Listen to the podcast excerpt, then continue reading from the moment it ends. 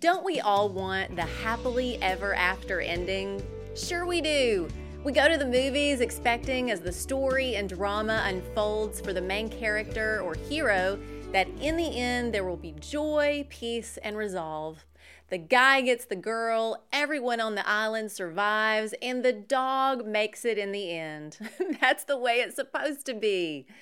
But as art imitates life more and more, we find movies and television showing the gritty reality of struggle, heartache, and unresolve.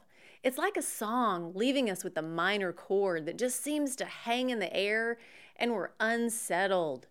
We weren't promised an easy road. Jesus says in Matthew, "Deny yourself, take up your cross, and follow me." That's what true discipleship is all about. And if you lose your life for my sake, you'll find it. Living a life for Christ is living for something greater. It's realizing this world is not our home, and our sole purpose is to love God, love others, and make Him known to the ends of the earth. In carrying out that Great Commission, we aren't promised a happily ever after on this earth. Actually, we see in Revelation that it gets worse before it gets better. But while still living on this side of heaven, shining our light to the world, how do we live out the calling on our lives each day and follow God's will, even in the face of death or persecution? It takes deep-rooted faith, a faith that knows God is in control, even if I perish. There is no part-time Christian faith. This is a sold-out, deeply rooted in the truth believer that, even if placed in the midst of an unbelieving world, still shines a bright testimony of faith. We see a perfect example in Daniel chapter 3, probably a story you've heard many times and maybe even had it told to you with the aid of a felt board as a kid. Shadrach, Meshach, and Abednego, the three Hebrew men thrown into a fiery furnace who lived to tell about it. While in captivity in Babylon under the rule of King Nebuchadnezzar, the king made a golden image and required all of the kingdom, when they heard the music played, to bow down and worship the idol. These three men did not compromise their faith. The king gives them one more chance and threatens them with the fiery furnace. This is their reply.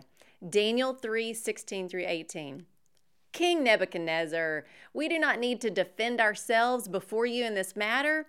If we are thrown into the blazing furnace, the God we serve is able to deliver us from it, and He will deliver us from your majesty's hand. But even if He does not, we want you to know, Your Majesty, that we will not serve your gods or worship the image of gold you have set up." Can you imagine this scene in a movie? It's the nail-biter moment, and these men are on the verge of possible death, but their words are strong, full of peace and confidence. God is able to save us, but even if He does not, we will not bow.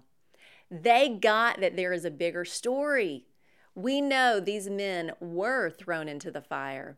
The two guards that threw them in died because the fire was so hot, but not Shadrach, Meshach, and Abednego. They had a stroll with Jesus in that fire. They weren't alone. The king even said, "The fourth looks like the Son of God."